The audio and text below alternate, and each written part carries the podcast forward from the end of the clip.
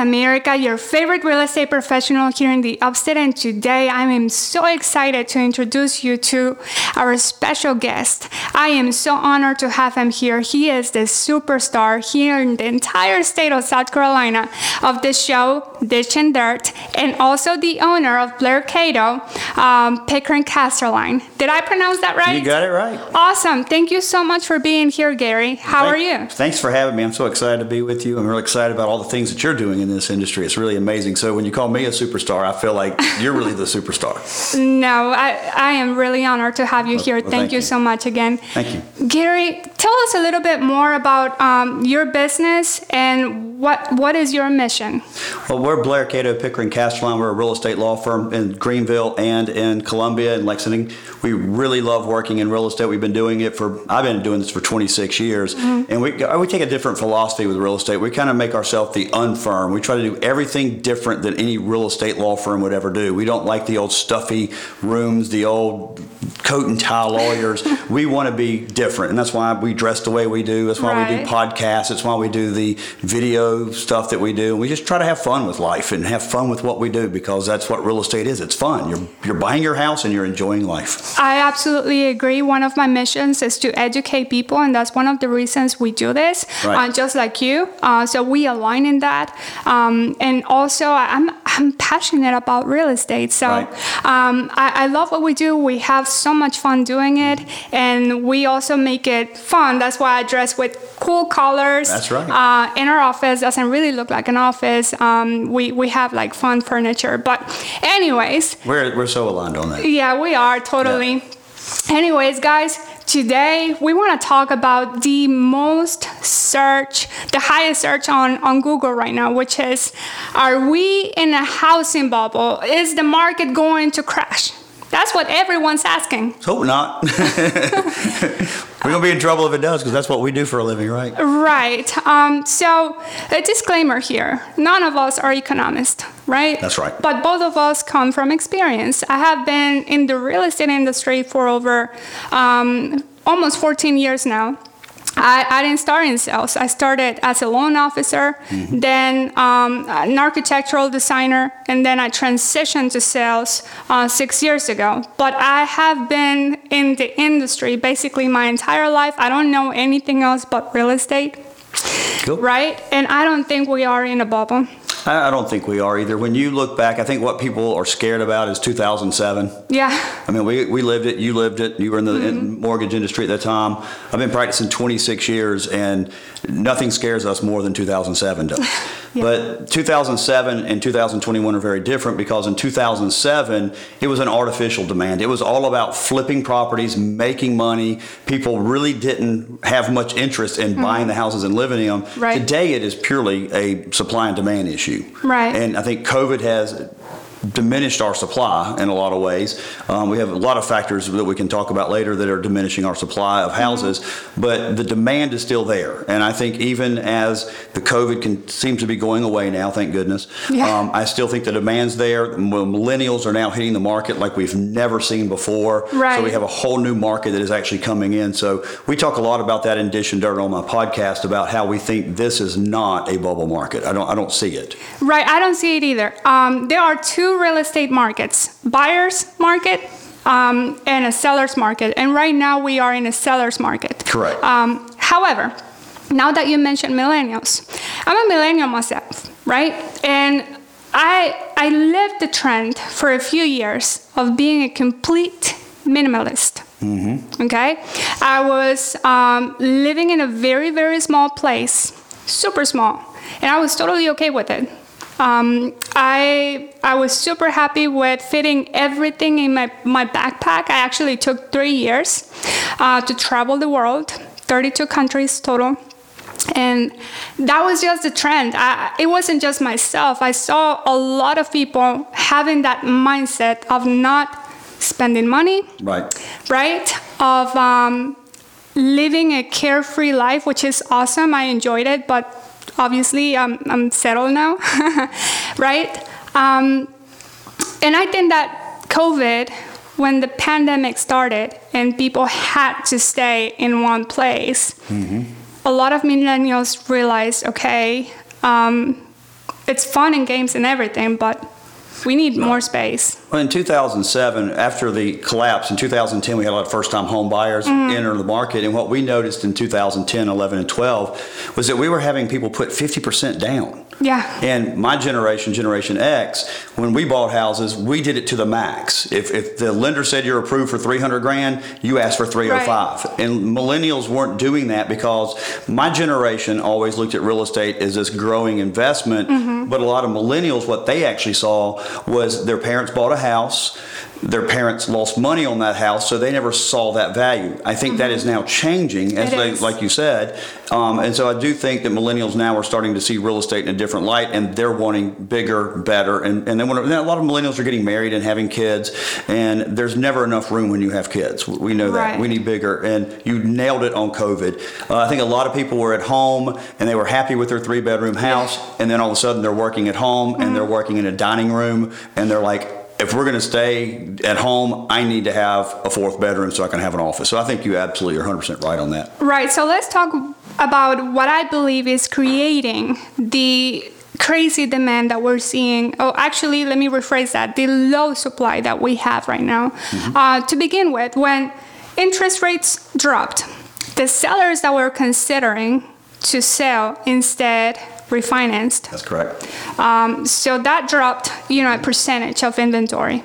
Um, then, as you, you mentioned, people not working from home uh, created this relationship between husband and wife um, at home that were not, they were just not together all day like they have to be now. Right. Um, so divorce rates actually went up. Sad. Yeah, it, it's sad, but it's true. And when that happens, you gotta sell the marital house that they have and then buy two.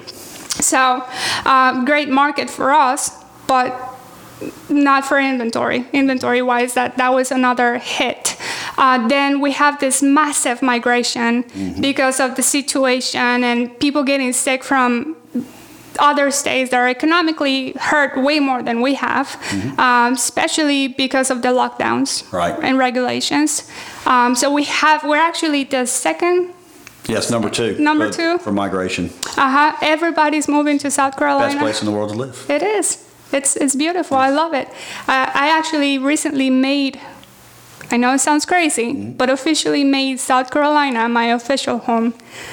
Finally. Go. There you go.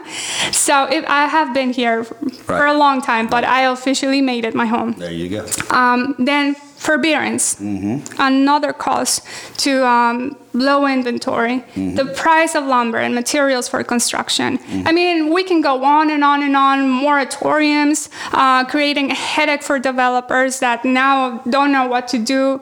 Uh, sellers, I, uh, sellers worried about actually not finding their next home. I think that's a big factor. I, let me just tell you, recently I had um, a seller. I had the agreement, we had the pictures, we had everything taken care of, ready to go on the market, and she, she tells me a few hours before we actually push the, the button to go live, she says, America, I don't want to list my house.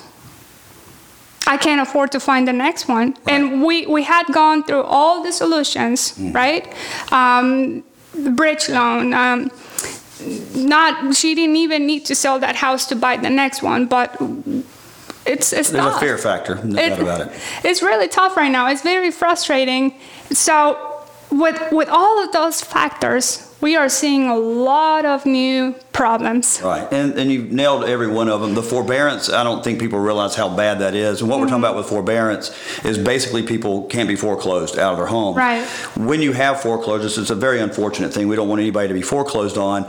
But when somebody goes through a foreclosure, their house goes on the market. They don't typically become a buyer. They typically Right. become a renter, and so you're adding a unit to the to Right. the market without adding a buyer. And we haven't had foreclosing since COVID. We haven't. So there's no REO. We call those REO properties. So they're not out there. Right. Um, I actually published a book that guides people how to avoid foreclosures. We don't want foreclosures Right. in our market anywhere. Um, those really hurt our local market, no, Sure. no matter where, where they are. So we, we try to help people to avoid foreclosures. And one of the many ways uh, to do that is to sell before they actually go Right. into foreclosure, Right. get their equity out. And it, it's just better to have a few late monthly payments on their record Definitely. um, Definitely. than, than have a foreclosure hurt, hurt their credit record for many, many years Mm-hmm. in the future. We, So, al- we also have another issue in the Midlands, not so much in Greenville, but uh, Columbia is a very large military market. Yeah. And so once COVID happened, they stopped what we call PCS. It's a permanent change of station. And so there was no movement in the military. Mm-hmm. And so we had long periods of time. And, and in Columbia, you know, we may do 30 or 40 percent of our closings involve military movement. So when Fort Jackson basically locked down and said, and, and Shaw and McEntire, no more movement in and out, there were not the service members moving out of town to put those houses on the market. They opened PCSing, but most of it came in town. They didn't open up the out of town, so that definitely hurt us as well.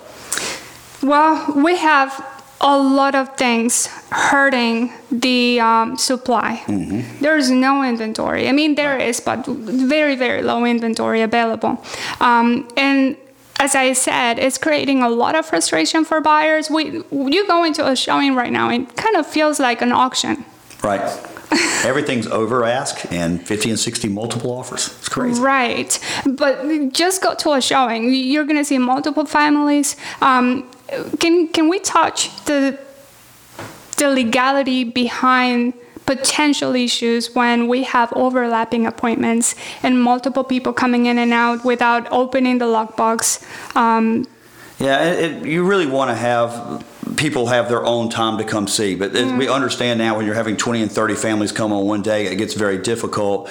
But when you have the multiple families, a lot of people feel like that it's a show to try to make them feel like there's a big demand. And so that's something that's not really good for our market. Mm-hmm. Um, and then you also have a lot of confidentiality issues when you're overhearing what people are saying. Real estate agents have a duty of confidentiality, not only to their clients, but they have a mm-hmm. limited duty of confidentiality to the other party as well. And so things that they hear about financing, ability to buy, um, their willingness to make an offer, and things of that nature. When you have so many people in there, I don't know how you protect that confidentiality of your client, um, and especially when you add the cameras on the house.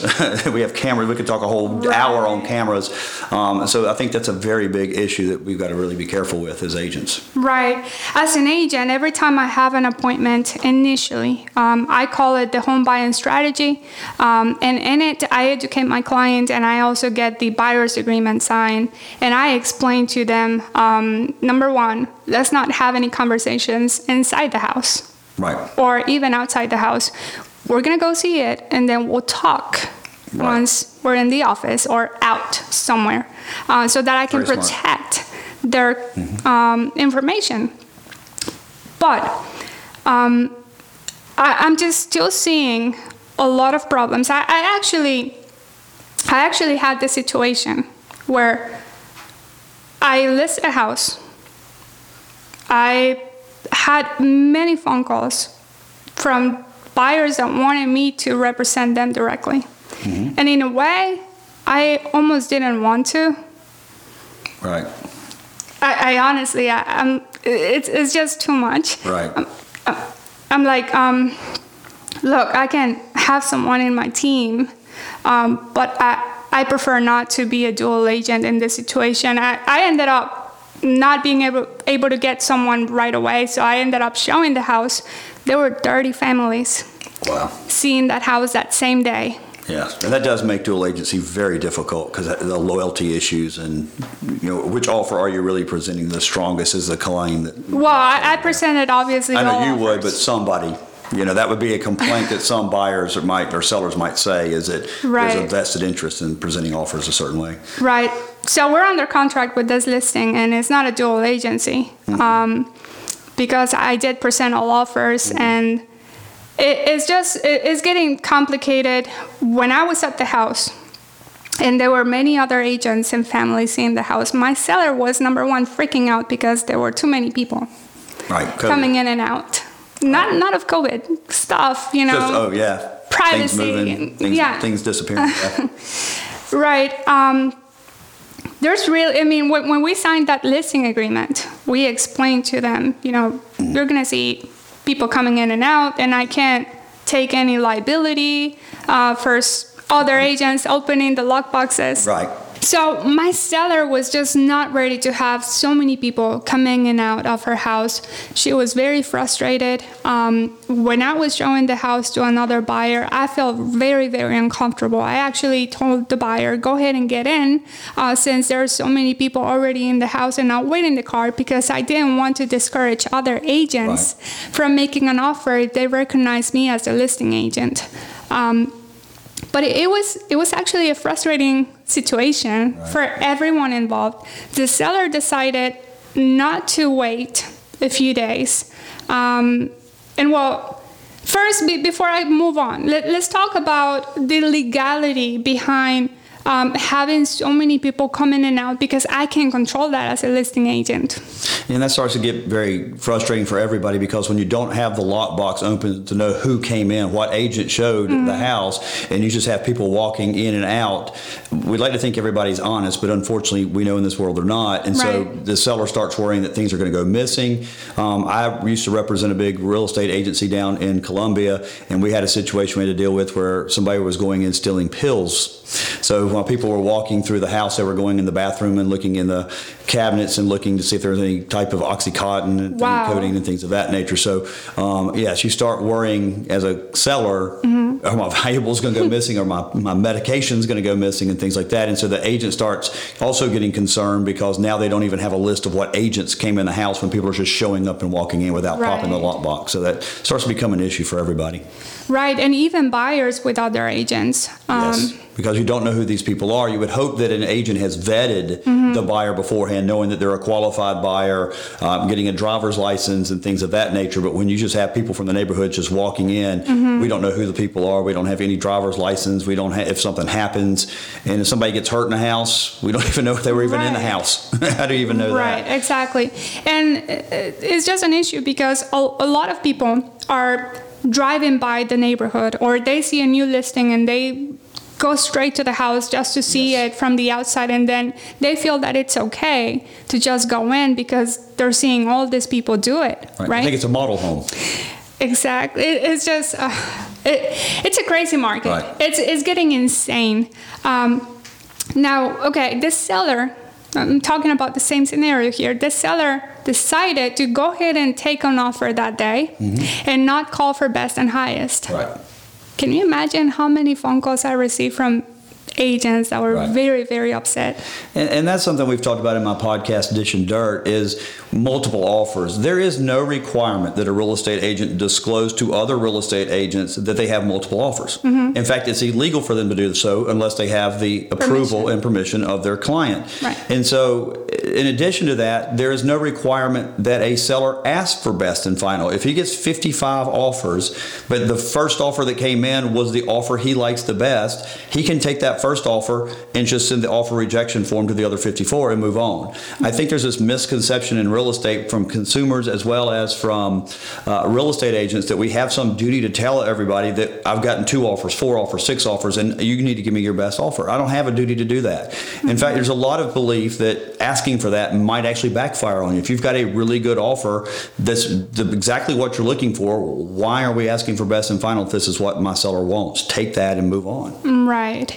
Um, and I have seen situations where buyers are actually discouraged from making an offer because they're now told that there are way too many offers Right. and they feel like, well, I may not even have a chance, so why even try? Or I don't want to go through that trouble. I don't want to get in a bid war. right. Right. I'm, I already know what my number is. And the problem with the bidding wars, and I did a, a podcast on this one as well, is that what starts happening is you start getting ridiculous offers Mm. 10, 20, 30, 40, $50,000 over asking, but they're still contingent on appraisal.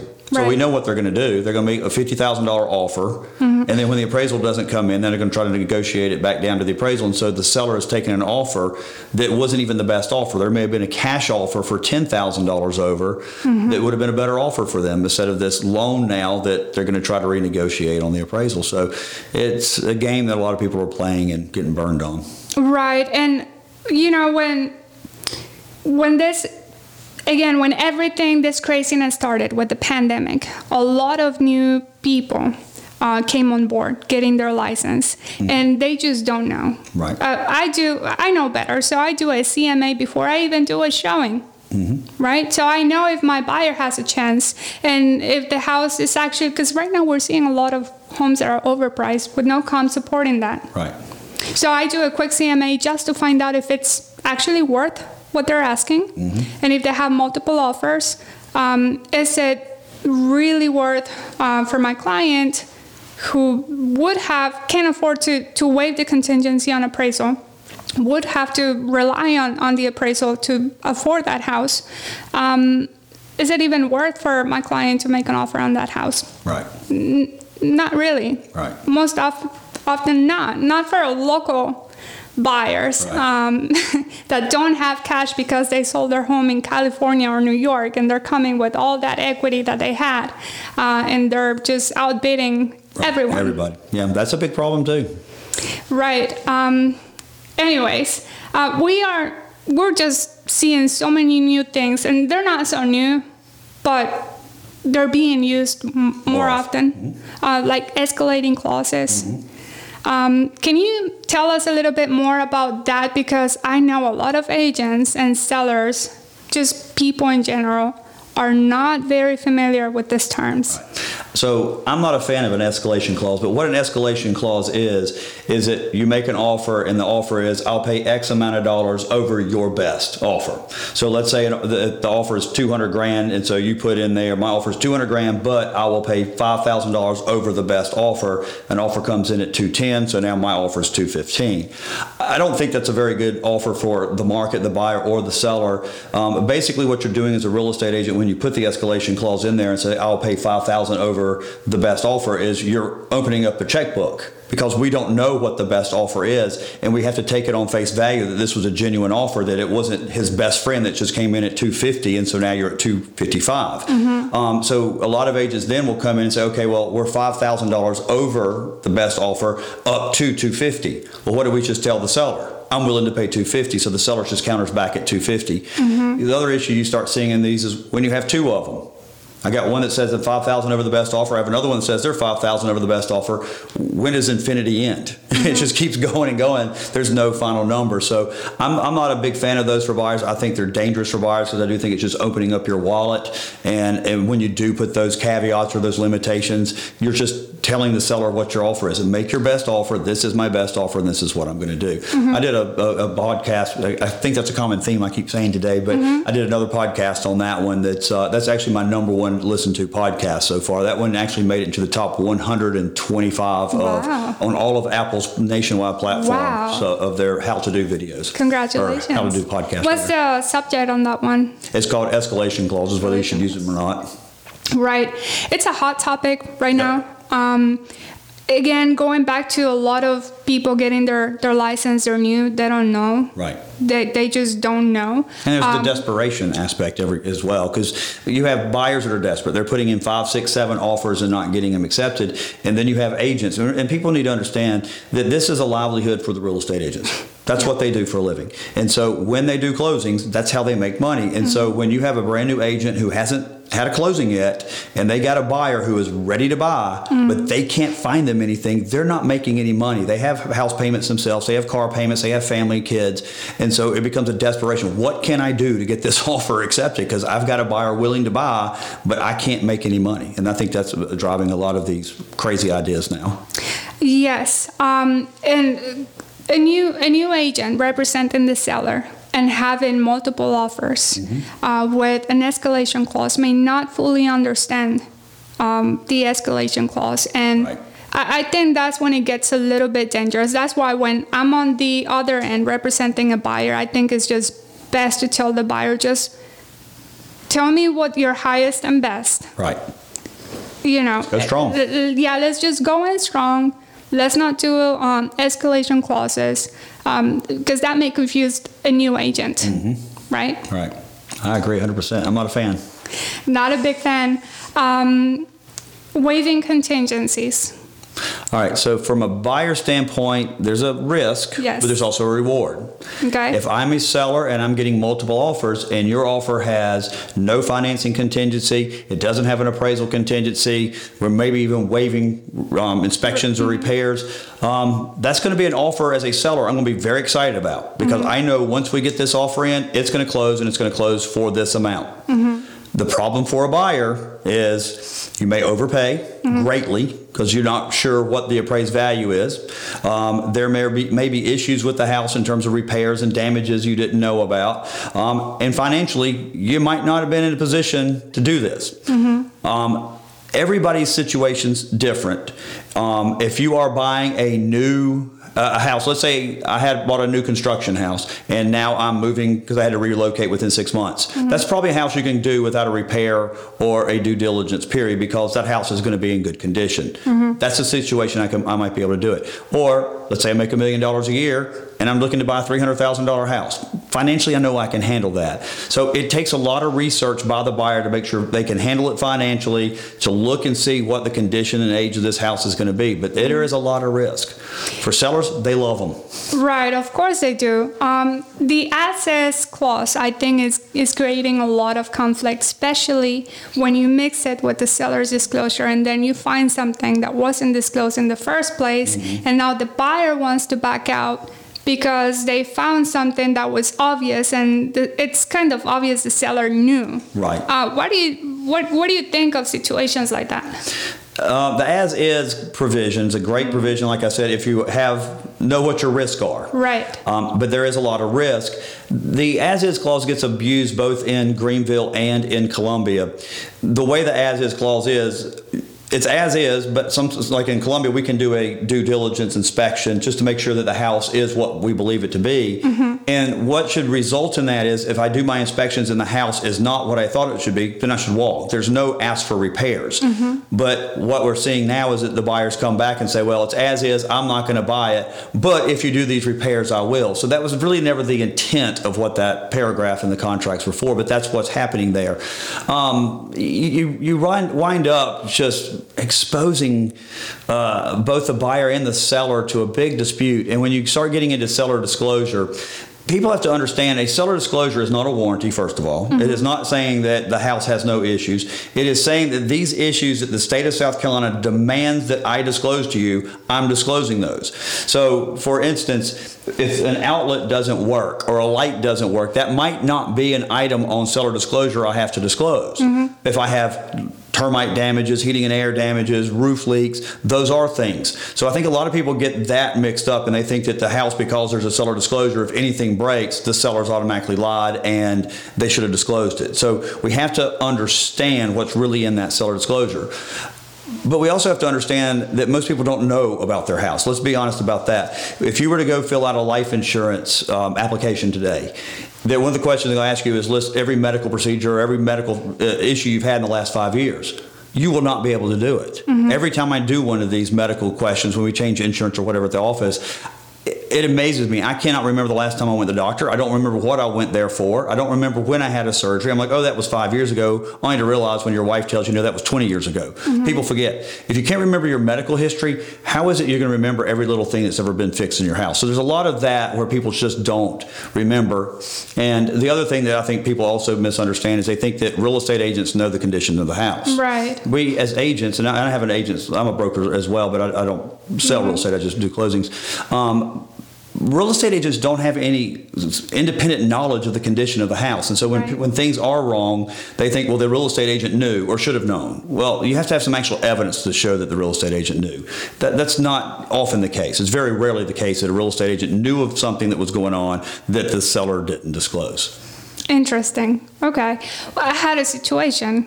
Um, I'm not gonna say on which side I was, Right. but um, there was obvious flooding in the house, and Mm-hmm. that was not in the seller's disclosure. That was found later during the inspection. Right. Um, and the dispute was this should have been disclosed from the very beginning. And if the buyer knew from day one, the buyer would not have entered into an agreement to purchase this house. Uh, so the state law says if an item, in order for them to have to disclose it, it has to be a current condition, it has to be a current problem, a current issue. If it is something they have repaired in the past, they don't have to disclose it. However, I take a different approach. I actually sat on the task force that wrote the seller disclosure form. We South Carolina, um, South Carolina redid the disclosure disclosure form a few years ago, and it came out and it lasted for about a month because it was horrific. And I went around the state of South Carolina complaining about how dangerous this document was. So they said, "Well, good, you could be on the task force to fix it, and we can't pay you to do it, but you know you're going to do it." Awesome. So I sat on the task force with a couple of the real estate commissioners and some real estate agents, and we rewrote the current form. And actually, I've written a book since then, and you can you can find that on BlairCato.com uh, under resources. There's a book on seller disclosure by the man who helped write the form. Wow. Um, but what you will find is that that is the, the four things I believe that every seller should always disclose, repaired or not. Any heating and air issues, you, you should go ahead and repair it or disclose it. Uh, termite issues, water intrusion, and structural matters. It doesn't matter whether those have been repaired or not. Every consumer wants to know about those. And regardless whether you disclose it and regardless whether you have a requirement to disclose it, I see sellers getting sued for that all the time. And I've served as an expert on cases before on a on a situation. We had a case where the um, house had 30 foundation piers. The buyer sued saying you didn't tell me. Well, under the law, they had no duty to tell them because they fixed the foundation issue.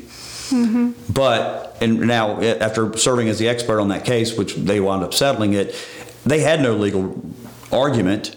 But as a seller, it's probably just wise to go ahead and disclose it and say, we have 30 foundation piers. My house is now more structurally sound than any house in the neighborhood. Here's the warranty that goes along with it. Well, I'm so glad I got the expert here explaining the seller's disclosure. Gary, you're awesome. I didn't know that you were behind, um, you know, making um, su such big decisions in the state. Uh, but now that we know that, let, let's talk. Uh, I kind of know a little bit, but I want you to educate our audience about buyers and sellers remorse because the, we just touched the subject. This buyer that I was talking about didn't want the house any longer because he realized that there was something wrong with the house um, and he was just mad that it wasn't disclosed.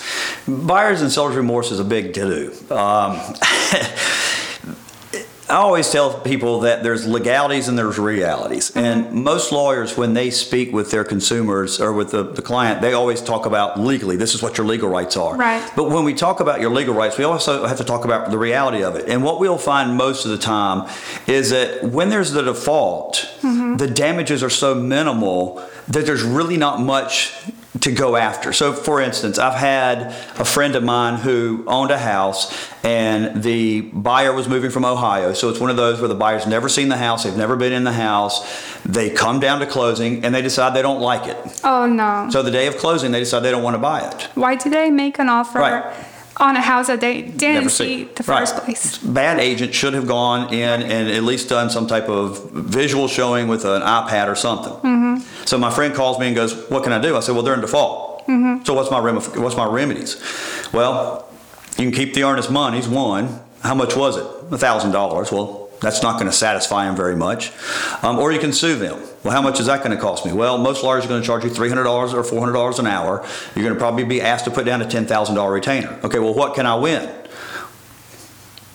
Well, your house was for sale for 200. You're in the hottest market ever. You put the house back on the market. What do you think you'll sell the house for? Well, my agent says I can sell it for 210 now. Where's your damages? You made another 10,000. So right now in the market that we're in, unfortunately, buyer's remorse is not as much as seller's remorse. Um, but that becomes a reality and a legality. Now, when you talk about it from the buyer side, that's more of an issue. So I always tell agents try to get as much earnest money up front as possible because if a buyer defaults, your remedy truly is the retention of earnest money. So if you're getting $500, $1,000, most sellers aren't going to be happy with that. Yeah. But if you get 5000 That makes sense. that makes a lot more, more sense for them. Mm-hmm. Now, if a seller has seller remorse, and this is something that I've never seen in 26 years, it's happening all the time now. A seller's under contract to sell the house to you, Mm-hmm. they can't find a house. So a week before closing, they realize they have nowhere to live and they don't want to go down to the extended stay. Yeah. So they say, well, I can't sell the house because I have nowhere to go. Yeah. Well, that's not a provision in the contract that if the seller can't find somewhere to go, then the contract's off. I have started seeing agents putting that in there, which is the seller has the right to rescind the contract for any reason up to this date meaning that the seller has until such and such date to go find a house. Mm-hmm. A buyer has a little bit better recourse. If a seller just has seller remorse and says, I'm not selling it, a buyer can always file a lis pendens against the property, which is basically, it says, I'm getting ready to file a lawsuit on this property, and they can sue the seller for specific performance. And which, they can't sell the house, right? Right, they can't sell the house to anybody else. Um, and the buyer has, has now saying, I'm trying to buy this house, I'm suing you to make you sell me this house. Mm-hmm. And a court typically is going to side with the buyer saying, You're under contract seller, unless you have a reason to get out, you have to sell this house. And so what happens in the end, they'll be forced to sell it. But let's talk again about realities. Mm-hmm. How long is that going to take us? Right. 12 months? Yeah. How much are you going to pay an attorney for that?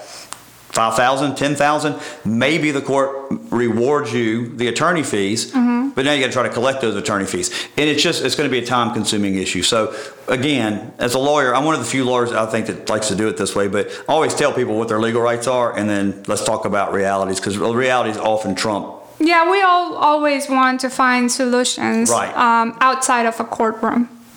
Courtroom is your worst solution. It's time consuming, it's expensive, right. and it's not going to result in, in, a very quick, favorable result for right. everybody. But I'm, I'm glad you touched that subject um, because we, we are seeing more sellers remorse right. now than, than ever before. A lot of sellers are saying, well, um, I'm in this situation. What am I going to do next?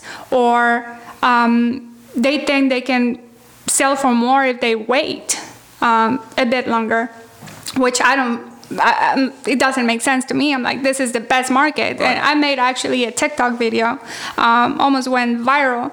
Um, that one, I have other viral videos, but this one, I said, well, when do you want to list? When you die? When the market crashes? I know it's not crashing, but right. this is the best, this is it. best sellers market ever. Right. Right. So why wait? Um, talking about the insane market that we're seeing, I'm seeing more love letters. Right and I think they're creating trouble. Yes. Fair housing um, is not very happy with some love letters that buyers are writing to sellers. Right. So what we're talking about is uh, some buyers are creating letters, notebooks, having their kids draw pictures, having their kids write stories of why they want to buy your house. And so when the offer comes to you as a seller, it comes with this presentation, almost like a uh, middle school presentation for a, a book report. And they're right. very pretty, and the kids will draw pictures and go, please sell me your house. And I had not really heard about this until about maybe 10 years ago. I did a closing for a client in Seattle, and he said when he sold their house, they got notebooks, and every kid that was involved wow. were drawing pictures, going, "Please, Mister So and So, sell me my, sell me this house." And I said, "Well, why did you even look at him?" And he goes, "Well, you know, my parents still live in the neighborhood, and I want to make sure we have a good neighbor." And I'm like, "What do you mean by good neighbor?" Mm-hmm. Which brings the problem. Right. It's a fair housing issue. Mm-hmm. Good neighbor, is that based on race, religion, national origin, color, sexual orientation? What are you talking about, good neighbor? Family status. Family status. Mm-hmm. And so it really really opens you up mm-hmm. for a fair housing claim. The National Association of Realtors doesn't like them. I did a, a, seminar last week with Byron King, who is the chief attorney for the State Realtor Association. Byron King is a, a tremendous resource. And we were talking about that with all the brokers, and his position is the same as mine.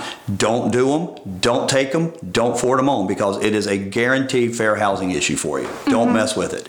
And, and the State Association is so serious about it, they hired one of my former law uh, clerks, Tara Pitts. She's now the Fair Housing uh, Director over at the State Association because they are very concerned about these things. Mm, yeah. The only thing that should dictate whether you sell the house to somebody is the terms in the contract. That's exactly. it. Doesn't matter where they come from. Doesn't matter what color they are. Doesn't matter what they do. Mm-hmm that's irrelevant. and it shouldn't be part of our market. it, it is completely irre- irrelevant. By the way, I do not show uh, love letters, so anybody out there, don't send those to me.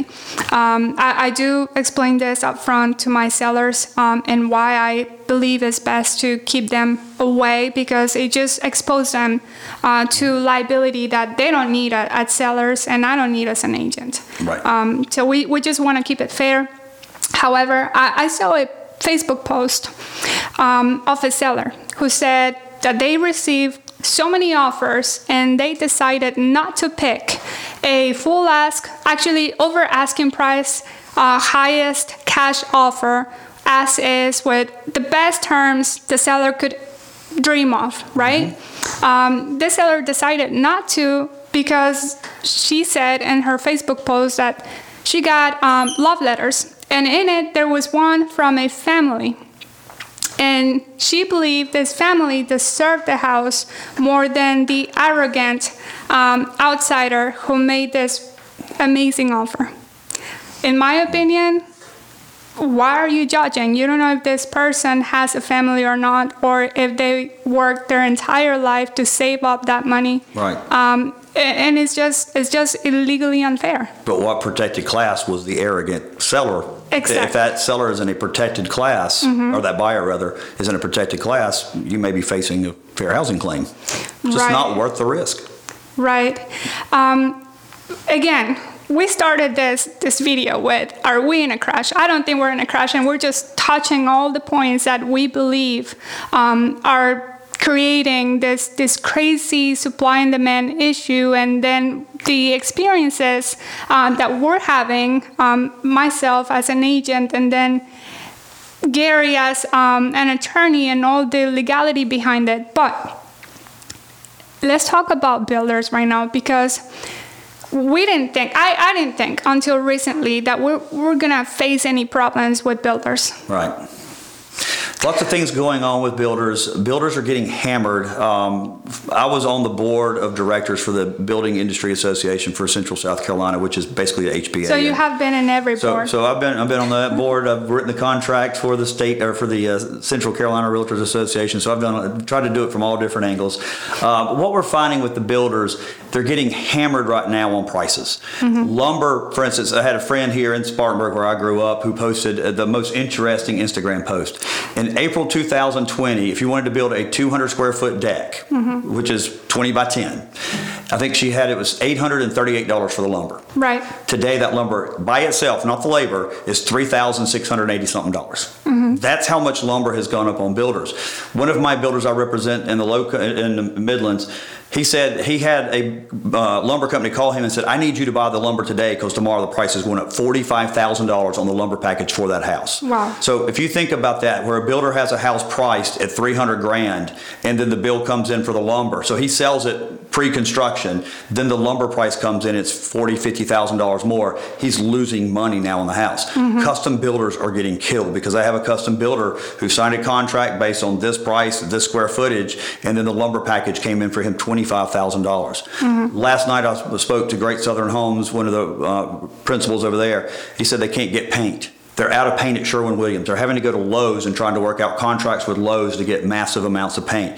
They can't get the tape for the walls. Uh, they run out of bathtubs. He said he has three houses right now. They're waiting on bathtubs. right Just- windows doors everything Right. And so what's happened, COVID has obviously slowed some things down because production, and it's finally catching up to us a year later. You know, they shut down a year ago for three or four months. They mm-hmm. already had inventory. So we've now gone through their inventory, and now we're that three months, which would have been added to the back of their inventory, is not there. Mm-hmm. And so there's just, they're, they're, they're behind because of that. The, the building demand, these guys are building more houses than they've ever been. So the demand is greater than it's ever been. So they're running through everything they have. It's so bad. Uh, we had a builder in Charleston is offering to buy your contract back for ten thousand dollars. What that means is he signed contracts and he will pay you ten thousand dollars not to buy his house. Because either he wants to reprice it because the price has gone up and he knows he can make more money, or you had already signed a contract and his prices went up so much. Because even that little OSB board that, they, that everything they use for ceilings or for, for the roof, for the floor, for the walls, that board went from like thirteen dollars to like sixty dollars. Hmm. It, it, the prices is just it's just killing them. Everything's going up. So the builders are in a bad situation there. Then and on top of that, the moratoriums are coming out. Lexington County just put a moratorium if the more than 10 lots in a subdivision, they will not approve anything else. Any, I think it's eight, actually, it was eight or 10 lots or less, they'll approve. But anything abo- above that, they put a moratorium on. Their reasoning is that its growth is so great, they can't keep up with the growth. My question is in six months, how many roads are they going to build? How many schools are they going to build? None. They're not. So it's really, it's just stupid. What they're going to do is in six months come out with a bunch of impact fees that they're going to add on to the builders, which is going to increase the cost of the house right the town of uh, the city of Greenville Greenville looked at one, but as far as we hear, they're not going to do it right now. Uh, Mount Pleasant's had one for years, and all it's done is stifled growth and increase houses, which brings us to the worst issue affordable housing. Oh my God, yes. Mor- moratoriums kill affordable housing. Mm-hmm. Politicians love to talk about affordable housing. At the same time, they add impact fees and regulations, which drive the price of the house up. Right, So there is no uh, affordable housing because a builder can't build it for that price. Right. Where is the average family going to go? There's really not a lot um, available in, in our market. You got to go way out. But what about the people that work here in the upstate? And now they're going to have to drive an hour, an hour and a half. Um, we, we just have all these issues with um, just housing right now. It's, it's insane. Um, but going back to builders, right now they're we're seeing a lot of builders that were selling pre-construction homes and now they're not Right. even national builders Right, and what they're telling me when I speak to my builders about that is that they don't know what the cost of the house is going to Exactly. be. Exactly. And so if they sell it to you in foundation stage or framing stage, they may look, be looking at a cost of X. Mm-hmm. But as the materials come in, it's X plus 20,000. And so they've written a contract with you for X, which was going to make them a $20,000 profit. Well, their Mm-hmm. price went, their cost went up $20,000, and so now they're making zero. In some cases, losing money. So all the builders now are saying, enough of this. When the house is finished, Mm-hmm. we'll sell it, which means the buyer doesn't get to pick the colors, they don't get to pick the carpet, they don't get to pick the hardwoods, they're not picking the brick, they're not picking anything anymore. It's take it or leave it. yeah But when you're in this kind of market, Mm-hmm. doesn't matter. Builders can do that. oh yeah um, i was at a model house the other day writing the last contract that we could write and there were families outside of the model house it, it felt like they were protesting seriously they were so angry um, i felt that they were going to break the windows anytime Wow. Yes. I'm not exaggerating. I'm not trying to create drama. This is just real life. Right. This, this is what I saw. Um, they were just mad that there were no homes available. Yes, they were still building, but those lots were not released for sale. Right. Um, so we're seeing that new trend uh, with builders. We're also seeing some clauses. Um, and this is where especially new agents need to pay attention to.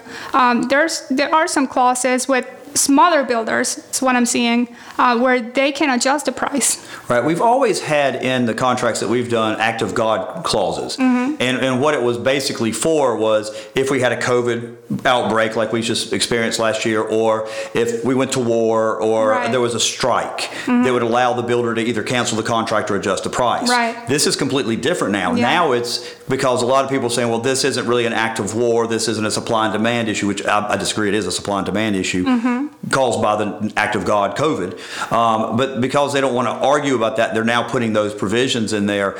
Especially if you're looking to do anything with a custom builder.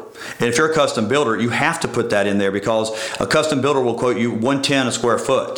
Well, that's based on lumber costing X, bath fixtures costing X. But when they're now X times 10, mm-hmm. they're losing money. And so they're all having to put that in there. So the builders are trying to do everything they can to cover themselves in these mm-hmm. bad situations. But understand, you're going you can find yourself paying more than you originally thought. Yeah, we're seeing that with just specs um, here in the upstate. We're seeing those um, price adjustment clauses um, very often. Again, with smaller builders, not national builders Right. or builders that are building communities, but we are seeing those clauses and just be in the lookout. Uh, do pay attention to your contracts and actually read them. Don't just sign anything because you're desperate and you need to get into your buyer um, into a house. But I'm actually building a few homes myself right now as we Right. speak. Um, I, I still believe this is a fantastic market, and I put my money where my mouth is. Um, as I mentioned, I recently just made South Carolina officially my home after many, many years. Um, yesterday, I actually closed on my house. Fantastic. Thank you. I'm very, very happy. And we're building uh, three properties right now. Two are going to be for sale. Okay. And I, w- I thought of, of, I actually listed them as pre-construction, Mm-hmm. and then I took them off.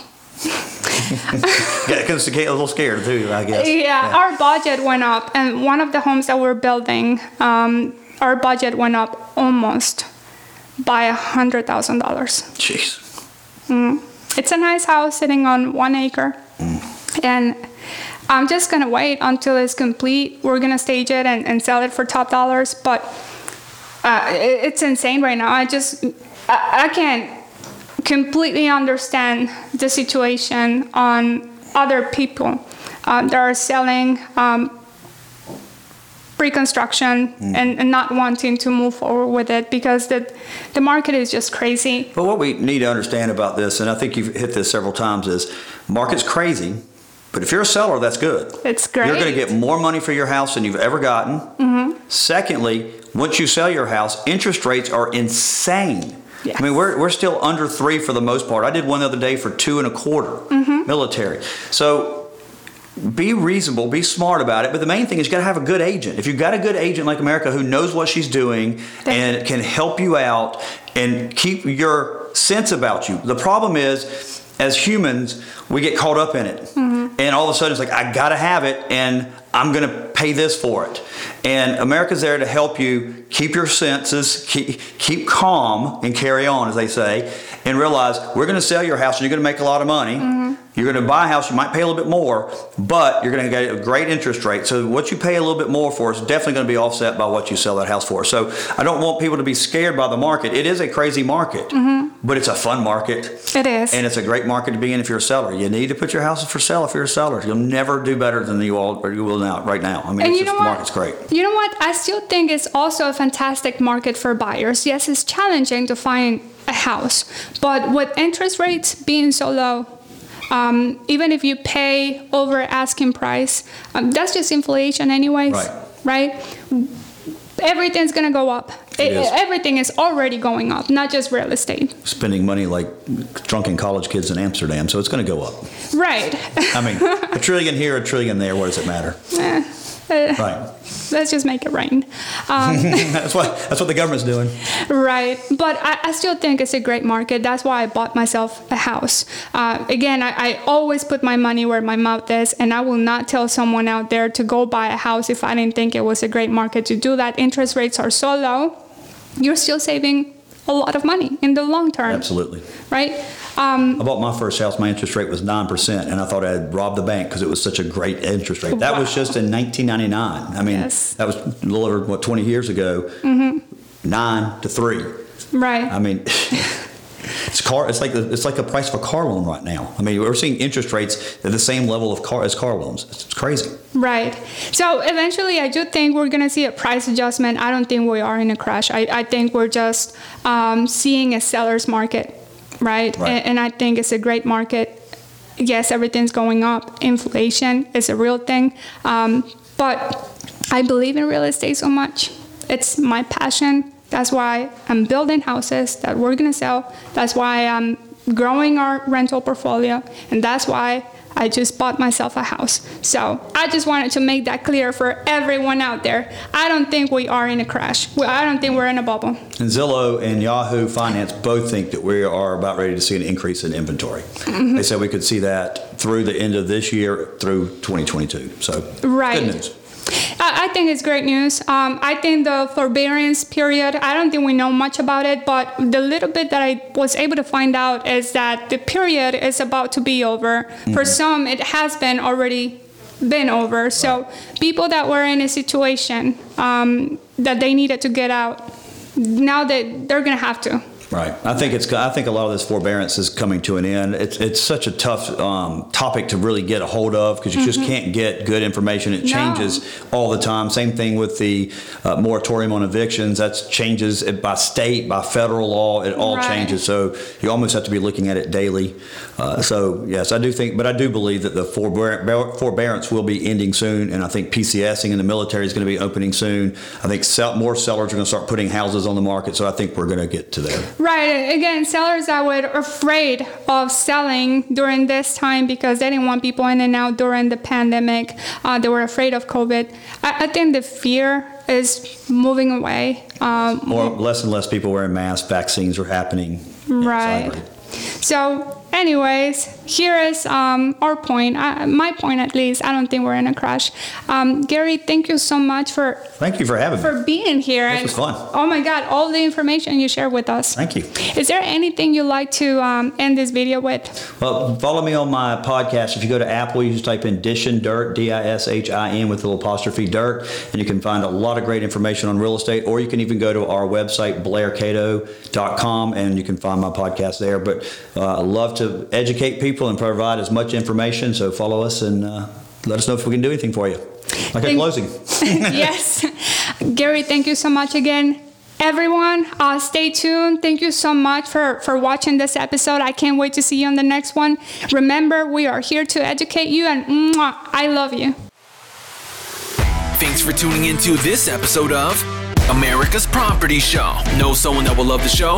Want to know what we're up to off the mic and keep up with real estate trends? Follow us on all social media platforms at America's Properties. Make sure to subscribe and drop a DM to join the conversation. This was America's Property Show.